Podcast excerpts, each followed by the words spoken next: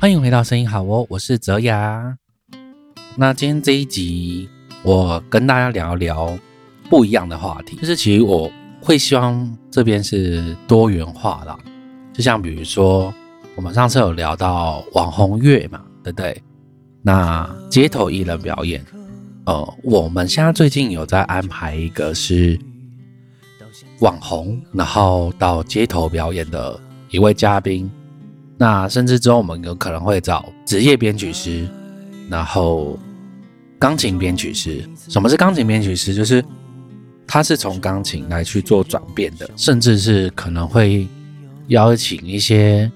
其他不同性质工作的人，但是都是跟音乐有相关的的人，这样子来去给大家一些不同变化的东西。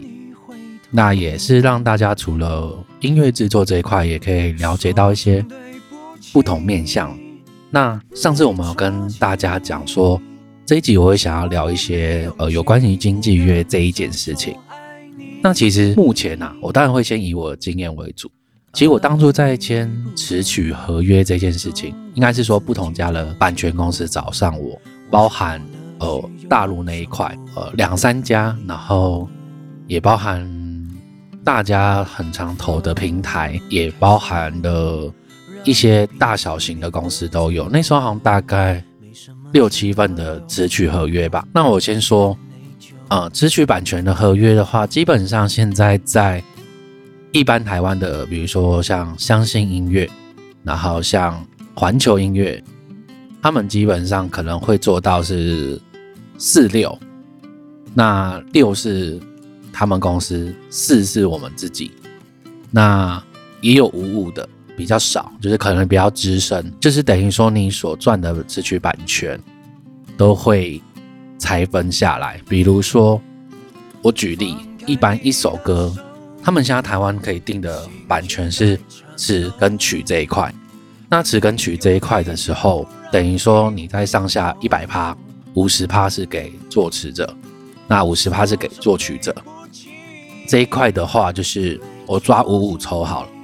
那等于说你这你可能这边只取作者只能拿到五十 percent 的版权费，版权公司他们会负责哪一块？第一个就是帮你数位上架，那其我觉得不难呐。现在数位上架不难的点，是因为其实现在都那么数位化了，然后不论是 KK Bus、iMusic、Apple Music、My Music，大陆那一方可能比如说像 QQ 音乐。然后像一些网易云啊，那一些大小型的平台都有，那甚至是赖也有自己的 Live Music，大大小小的都有啦，就太多了。现在的话是因为数位化的音乐啊，其实像要出一张专辑，你说会赚吗？不容易，除非你有做好成本的控制。那当然，一些大的歌手。因为它有那一个商业的价值，就是收藏性。我会说收藏性原因是因为现在比较少人去放呃 CD player，那更何况现在网络上的数位音乐的音质也比 CD player 来的高。怎么说？因为 CD 输出的音质就是四十一 K 赫兹是六 byte，但是网络上现在比如说我自己使用的是 KK Bus 嘛。KK Bus 它现在有无损的音质，我没有去细看呐，有可能是就像母带一样是九十六 K 赫兹对上二十四 byte，当然也有在更高音质，比如说一九二啊那一些可能电或者是其他的部分，那这就题外话，因为毕竟我举个简单例子，假设你是用两三百块的耳机，你要听到这么高音质，或许对解析度。听起来不会这么含糊，可是你要听它很完整内容，听不出来，除非是你有个高级的耳机、高级的喇叭，才会去到听到这些细节。这个就会变成说，你是专业的聆听者，还是专业的呃音乐工作者？那像我自己，我很常用监听喇叭去听音乐。然后监听耳机去听音乐，那原因是因为比较清晰，可以去分解他们现在这一首歌的编曲有什么细节，有多了什么样？呃，比如说我们可能一般在听，可能哎鼓、弦乐、钢琴、贝斯、吉他，那它还有加了什么一些特效、音效、delay、reverb，细节都可以听得很清楚，甚至是说混呃母带跟混音师他在做的细节，如果你有碰触到这一块，或许你就可以猜得到他当初是下了什么效果，或是调整了什么东西。签约的时候，其实你该注意的是什么？其实很长很长，其实最注意的就是年限。呃，现在还是有分哦。当然，比较新颖的公司就会不会这么自私。比如说，像有些公司他签了词曲约，就必须单独在这间公司做，那你不可以转卖或是其他的任何途径去销售出去。好处是。或许这间公司是很资深，所以它的相对呃市场的需求度会帮你卖的歌比较快。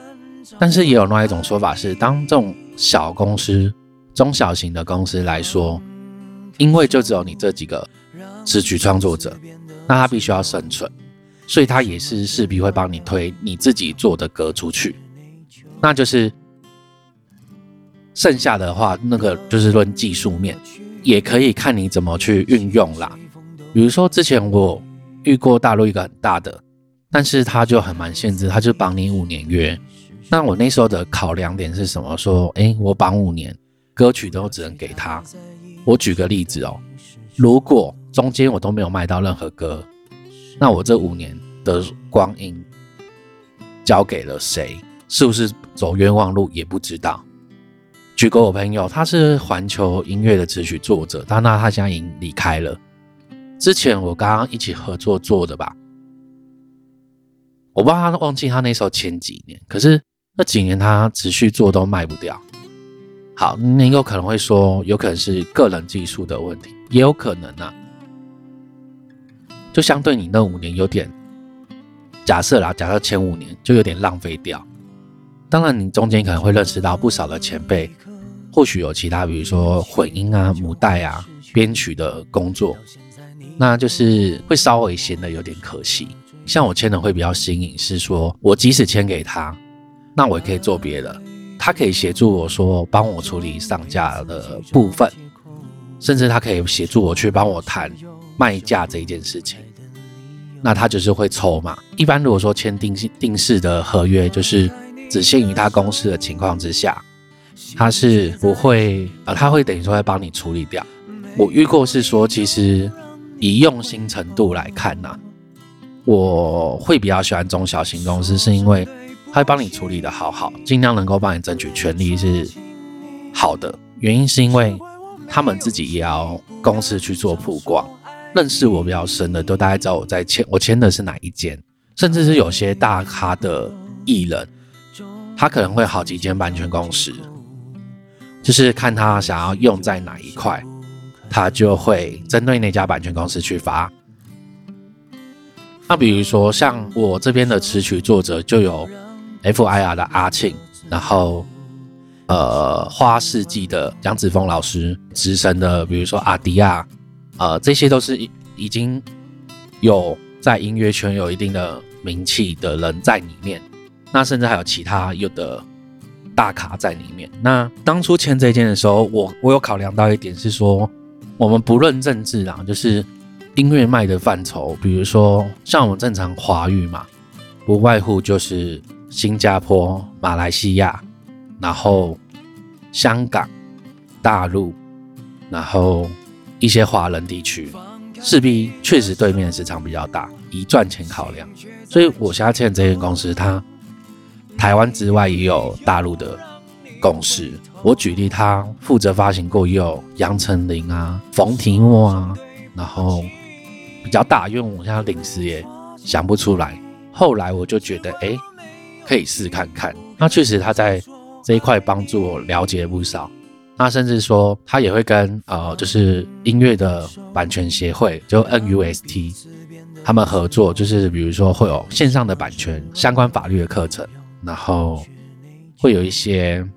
比较特殊，针对这一块怎么去保障自己，像他们蛮积极的。最近还蛮特别的，可以跟大家分享，就是说一般我们除了上架音乐的版权保护之外，有些他的公司他会帮你负责，比如说今天这间餐厅，他可能不是买公播音乐，而是透过电台广播放送出来之类的，但是它是店里面用，而不是在自己个人收听的情况下。而它其实基本判断是在于说，你放出来音乐，但是你。有针对它当做经营的项目其中之一，比如说像餐厅放广播，那因为你有经营的是餐饮吃饭，那客人附带附加的享受是歌曲，机车一点，他就可以跟这家餐厅去收词曲版权，这个是比较偏之前传统的方式。呃，有时候我们不会真的去做这一件事情，原因是因为其实现在。台湾的音乐圈确实泡沫化，一间餐厅、两间餐厅、四间餐厅、五间餐厅都帮你放你的歌的情况之下，其实对你来说是另外一种宣传，对吧？呃，当然是比较大间公司还会在做这件事情。那这时候就会有人疑问说：“哎，那这个是传统播放的形式嘛？”现在其实有很多 A P P。然后他会去抓 YouTube 的音乐，当成你手机的 Player，也不会有广告，然后去放音乐，这一些很难抓，对吧？就会变成说会有漏洞，但是没办法，这个转换一个概念就是曝光度，这样子。数位的另外一块就是，像其实大家在做翻唱的时候，很容易会遇到一件事情，就是呃版权限制。在 YouTube，它会抓版权。像我自己在申请的时候，其实就有设定这一块，那就是它会统一帮你集中版权收，然后每个每季签约的时候，你可以看每季或每半年跟你结算一次这样子，甚至是说最近比较新的啦，应该也有一阵子了，因为我们最近在上架，刚好他有跟我说明，就是现在的 IG 跟 Line。上面如果说透过他发文，但是不是透过他允许的地方去发的情况之下，那些歌曲全都会被静音掉。所以你有时候可能在 YouTube 或 IG 频道，可能呃抖呃抖音的短片啊，哎突然声音被禁掉，就是这一件事情造成的。那好处是对于保护创作者。其实我那天有跟。版权公司讨论这件说，而这样会减少曝光度。就是他说说，其实这个就是两面刃。后来我还是决定用，至少是说可以保障我们的权益嘛。但是如果说要单纯翻唱，我觉得其实也还 OK，哎也是不用到限制这么严呐。再来的话，就是刚提到第一个年限，第二个是对你限制的范围，比如说。有些他签的时候只有限制在台湾地区帮你发，那有些限制在大陆地区发，或者是在欧美市场发。那像我觉得勾选的话，或是我签的时候就签全世界，就是要看。比如说，像我认识一个，他是签大陆的词曲约，他就限大陆市场，他其他地区的话就不会限制。可是他合约的时候又会。所以这次签约的时候要注意，会有一个模棱两可的地方，就是说，他虽然只有在大陆发，可是他所有的歌曲经营权，就是经济权，全都还是在另一间公司身上。那势必会有一个问题是说，哎，我发在其他国家，你没有限制，可是又要透过你，那你透过你又要再转一层，所以就是会有一个性质性在上面，会导致你没办法跨出去。那我这边签的会比较弹性。像我之前有呃金曲制作人的音乐公司嘛，那我当他的北区的负责人，那时候我有一栋经济的词曲约嘛，那其实你看我两边签也没事，就是我可以去两边什么时候发，等于说其实我直接对于我的词曲版权公司是一手，那对于他是二手，怎么说？就是我会先透过那间公司。然后他比如说他是签相信音乐或环球音乐，或是其他音乐公司的版权，那等于说他还是会转交出去给别人。那我觉得意义上不大了，因为其实上架应该是你可能摸个几手你就会，觉得像我这间词曲公司比较好，是因为他会负责帮你一些曝光的地方，比如说有平台帮你撰写文章或是什么的，我觉得也是一一个不错的出发点。其实现在很多音乐啊，我跟就是金曲的制作人聊过之后，觉得其实现在歌曲你只要做的好听，真的真的只差你的曝光度的管道是什么。比如说，你今天搭载了偶像剧的主题曲、片尾曲，这首歌就会爆红。然后，或者是针对电影的主题曲，也会也会有这样的一个现象产生。那这就是呃，你的词曲版权公司在这一块给不给力？所以其实我觉得词曲版权约是大概就是这个样子。所以其实你在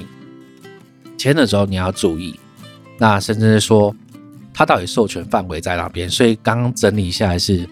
年限，第二个是合约的自由度，然后第三个是这间公司到底有什么资源可以给你。那再来的话，那一点是说，有些人他上架，比如说发行到 KTV，他会是要付费的，然后甚至他可以帮你包办拍 MV，或者是。一些其他的相关项目，就是等于说他们自己公司有培养这些人才，然后给音乐创作者做使用，会有一个费用在，这就是看你怎么想。像我现在比较少用到那一块的是，我觉得当然是有一定的曝光度，但我觉得是要先去累积你的歌量，再慢慢往上冲会比较好。我举个例子是说，有时候你的歌曲啊。我觉得你不要去计较每一首到底现在卖的如何，而应该是说你要去注重当下你品质是最满意的。原因是因为你不知道你哪一时候那一首歌就红了。比如说，呃，太阳这一首，其实它刚出来还好，它也是一个刚开始也是算比较偏素人的歌手。这一首后来好像隔了一年多吧。在大陆抖音爆红起来之后，他整个人都水涨船高，就往上跳一截。所以其实我觉得这一个音乐圈这一块真的是要磨。首先是把你的技术做好，然后再来是慢慢的去曝光跟累积你的作品。再来的话，因为我自己也有做经纪人这一块，现在的经纪约啊，又分比较传统跟比较新颖。像我会比较新颖的状态，各有各的利弊。旧的话，它整个是把你捆绑在那边。比如说，我之前有一个艺人，那时候其实我是在采用比较自由式的方式去管理。那时候相对我是针对单场次来去做签约，但我后来就因为那个被牵走那件事情，所以我才自己设立合约。那我觉得每个人都有自己不同的目标，但是公司会有公司的立场，是说。哎，我可能帮你发展到一定的程度，哎，你就走了，那我后续的曝光不就别的公司赚走了吗？相对对公司而言，赚钱这件事而言，会显得呃不安全感比较大。那对于歌手来说，是他没有保障点，是因为哎你我不知道你什么时候把我赶走，因为我们没有合约在身。所以其实后来我才会想说立合约这件事。我那个歌手走了之后。他去到一家不小的，那我觉得大家可以网络上查询一下，或许可以找得到是哪一间。呃，曾经有一个前阵子蛮红，然后是唱 rap 歌手，然后有跟网红交往过的那间公司。然后比较可惜的是，因为像一般传统，他因为他比较偏传统式的签约，就是一签是五年，那五年的情况之下。呃，就是他们一定不会只重点栽培你一个，他一定是机会成本嘛，就是鸡蛋不要撒在装在同一个篮子里面，所以他同时签约了五六个歌手。那就我目前知道的状况是，可能练舞啊、唱歌啊、练习啊，可能就占两三年，但是中间他不希望你在外面工作，因为一面你在。真的发行出去的时候，哎，呃呃，你歌手竟然在呃呃别的环境这边去工打工啊之类的，是不是你们这家公司有问题或什么的，那这是会比较传统的想法啦。这这时候他可能就一个月的生活费就给你哎五千块，然后来去给你，然后去做住宿舍。去发展这样子的情况之下是好的点是说你会有很大的机会做起来，坏点是五年后你可能脱节了，工作脱节了，你也必须要重新起来。这边自己目前签的话，其实我大概会签两到三年的约，那我会给的弹性比较大，是说，哎，刚开始嘛，因为毕竟现在的台湾市场的环境，所以你可以自己打工、自己工作，但是就是。我能够拉出你的时间，你要拉出来，就可能说你的六日或是平日晚上可能要空给我这样子。一方面不会影响到你的生计，一方面就是带薪的去追你的梦。然后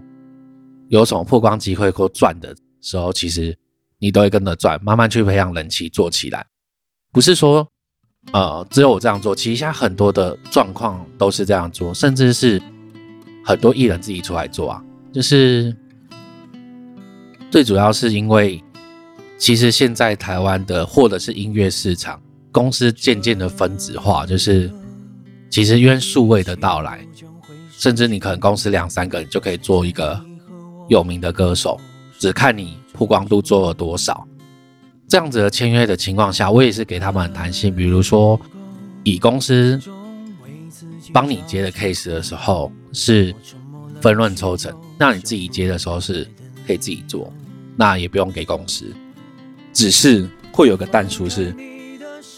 价格上面不要报的不一致。怎么说？就比如说，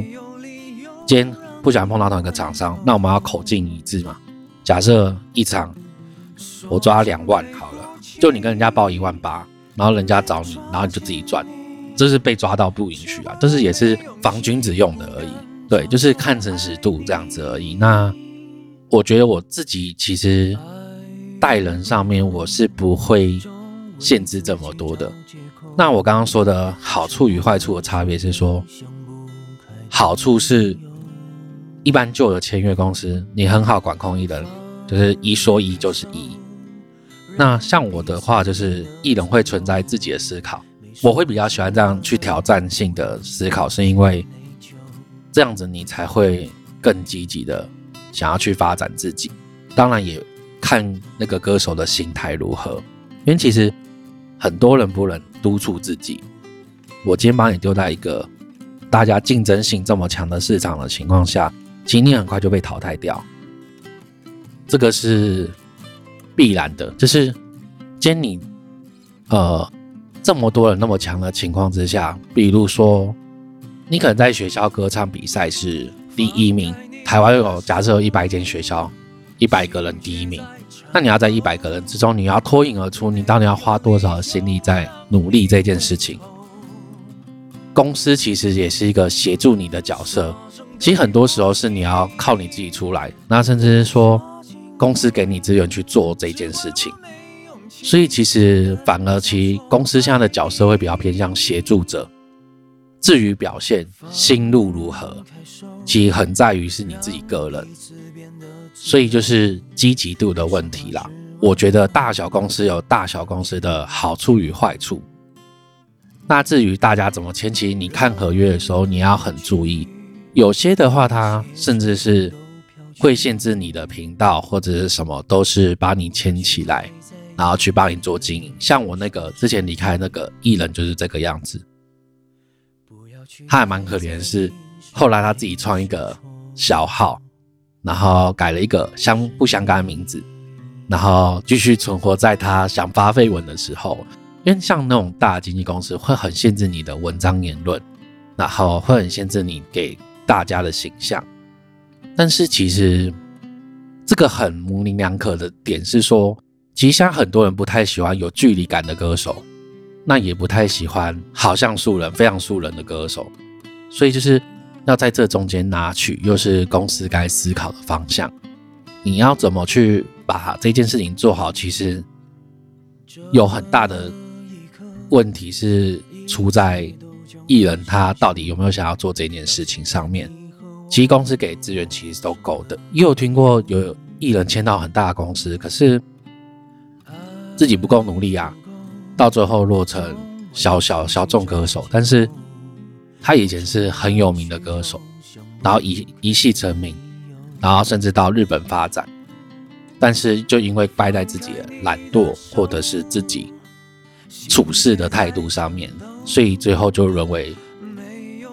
到最后好像上节目都是这种参加选秀节目啊的，比如说魔王赛啊那一种。就是其实在这一行，因为大家都很为了要赚钱，所以现实是固定必然的啦。就是毕竟你要生活，你有家庭，你有要照顾的人，所以大家就是会先做好顾好自己，然后再往上。这也是我之前提到说，哎，你认识这么多老师，so what？他们也是要生活，也是要顾好家庭。当然，一定是先把好的东西先赶快弄好，然后有多余的能力才会往下分配。这不是说坏话，但是这是事实啊。就是如果今天假设换成是你自己的情况下，我干嘛不先赚自己赚好了一波？然后我真的忙不过来，我分给你小单，或者是分给你，哎，我觉得可以帮助你，但是对我来说，我处理不了事，也有可能啊。就是，呃，我觉得最主要是这是一个正常的现象啦。我觉得当大家遇到的时候，也不要太过于觉得那个老师怎么样怎么样，这是比较现实的一面。那这个是我今天分享的合约的部分。大家听上集的时候，不是有提到说，大家希望我们的节目往什么样的方向，然后有什么概念跟想法，都可以在底下留言告诉我们。那我们这一集的话，预计会上在会上在十五号，因为我们的一月一号那个大家元旦我们就会停播。然后上一集的话是在一月八号，现在是一月十五号。对我现在在做未来的节目单元，所以其实之前要跟那个呃询问我们问题的那个粉丝抱歉，是说你当初问我们的问题的时候，我们那时候的习惯是用本身自己还有在做其他的部分，并不是全靠这个呃 podcast。我们的习惯是一个月我们会先录好四集，然后之后再慢慢的。往上放，所以你中间可能会隔到一到两个月，或者一个半月。对对对，并不是说不重视你们的留言，而是就是我们有看到，但是时间点还没到。可能我们看到隔天就约好录好了，但是问题播放的时间已经隔到一个月半的时间点，所以大家可以耐心的等待。呃，之后也是会多不同样的东西，大家不晓得对。DJ 这件事情有没有兴趣？因为我有正在邀了，就是大家会好奇转盘到底长什么样子，然后外面卖 DJ 转盘到底是怎么运用，然后简单的浅显的分享，让大家哎可以去玩玩，当做娱乐性。那甚至你要走职业的话，因为我会邀请的是实际在夜店里面当 DJ 的人，酷吧？就是其实我们做音乐都有相关接触的人呐，那甚至是你们想要了解到到底主持怎么主持嘛？然后因为我也有主持的好朋友，就是比如说尾牙场啊，然后比如说像一些活动现场，那甚至是说一些可能大大小小活动都有参与当主持。的一个女生，即如果说大家有兴趣，也可以留言敲碗，然后我也可以带她来跟大家分享，甚至是说大家对直播主有没有兴趣，他到底怎么成长，到底怎么去吸引粉丝的这一件事情，其实都可以跟大家分享出来。我觉得可以多元化音乐制作这一块的话，其实我们都还会持续，就是大家希望听到什么样的内容。都可以在底下留言，知道是说有一个小粉丝很喜欢作词这件事情，其实你也可以偷偷的私讯给我们以利的 IG，我可以大概帮你看一下词哪边可以去做修改，那作曲也可以给我们听，编曲也可以，互相我觉得音乐这种东西是分享性。你说有一个知识化的东西吗？诶，真的有。原因是为什么？为了把经验统整起来，让你们好学习啊。就像当初我在教词曲课的时候，你突然要我教词曲课，我会不知道。刚开始的时候不知道该怎么教，因为对我而言，可能是我慢慢累积起来，然后啊，我写就写很顺。比如说。像前阵子跟月写了一首歌，我可以大概简单透露啦，就是我觉得那首歌还蛮特殊的，呃，我就不讲那一个歌名是什么，因为我们那一首歌是要去贩卖。那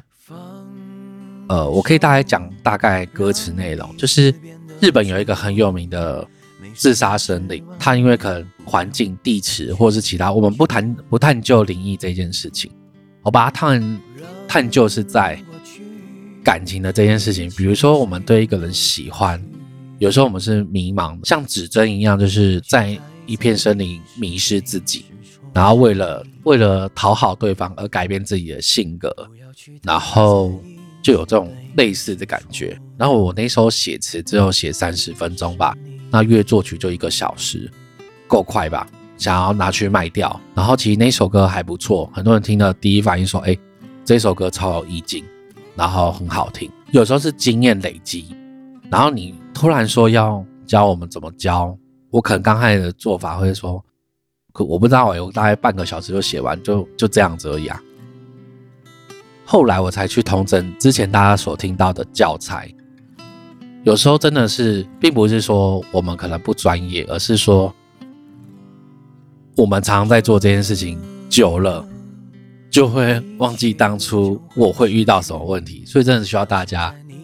留言给我们。像我上次，因为我呃老实跟大家讲说，因为之前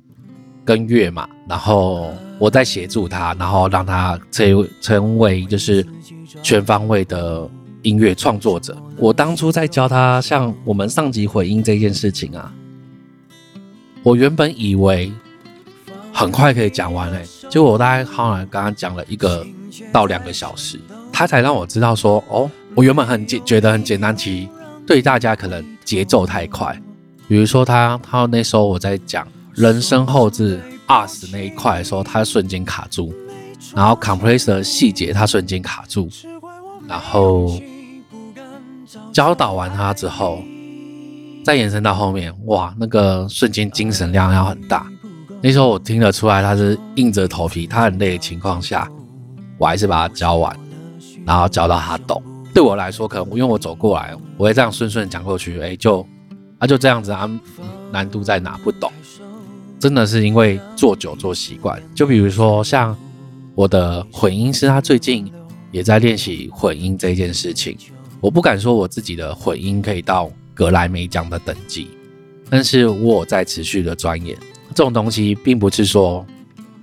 好像。到了一个位阶，或是怎样，就不用学习。其实格莱美奖的词曲作者、编曲、混音、母带工程师，每天都在新的学习啊，怎么样让自己作品越来越往上？所以这种东西是学无止境的啊。那那时候我在听他的时候，有可能遇到的状况是他的喇叭摆位的问题，就是混起来的声音过于瘦，人声的空间感跟。背景音乐的空间感是分离的，就是会有一些小瑕疵，并不是说它不平衡哦，但是听觉上的感受是乱的。那就在慢慢的也带他做，因为我觉得，呃，这边可以讲到一个点啊，就是我觉得国外的环境比较友善的情况之下，诶，我可能算不是这方面的行业，但是我存到一定的钱，我可以请专业人帮你做这件事情。但是我觉得台湾很大部分人的负责人啊，都是自己。走过来会用这件事情，再去往下教人，然后去慢慢传承，把人培养起来。我不晓得大家有没有这样感觉？其实大家的话就是可以思考一下，在各细项方面，那甚至作曲你也可以再说，可以再讲更深入一点。就是每一个有每同每个人的不同的方式。我们现在作曲并不是像大家想象，好像要写谱什么的。有时候我们的作曲方式是，我给你和弦，诶，我就唱出来，然后哪一个音要改，然后之后在录制的时候再修改，它就是一个完整的曲。甚至我们可能做到完成品了，我们还没有谱哦，但是就这样唱出去了。这是因为现在数位化记录方式，因为之前就有跟大家分享过，为什么古代有谱，是因为有可能当初没有任何记录设备，所以写词下来或是写谱下来，好好处理这样子。呃，所以其实之前我觉得我们歌是不是还要做什么什么，结果有人就帮我们做好谱嘞，我就我就说，嗯，好，好像他听蛮准的，然后就是谱和弦没有问题，稍微改了几个和弦，那我就觉得很好酷哦，别人帮我们做谱哎，事实上我们在当初发行的时候是没有做任何谱的，那纯粹就是音感然后去弄。所以像乐的作曲方式也是这样子啊。那我觉得其实不要被知识化给限制啊。那就是这是今天跟大家分享，期待大家期待我们新的呃一季。谢谢大家在这么长的时间是支持我们的，也感谢就是给我们指教的朋友们。好，那今天节目就到这边。如果喜欢我们的朋友，欢迎到下方留言。那我们目前有提供以利 IG，大家有什么问题都欢迎随时可以私讯我们询问我们。之后如果说有更多更多想要听的话题，都欢迎跟我们说。那我们今天就到这里喽，谢谢大家，大家再见，拜拜。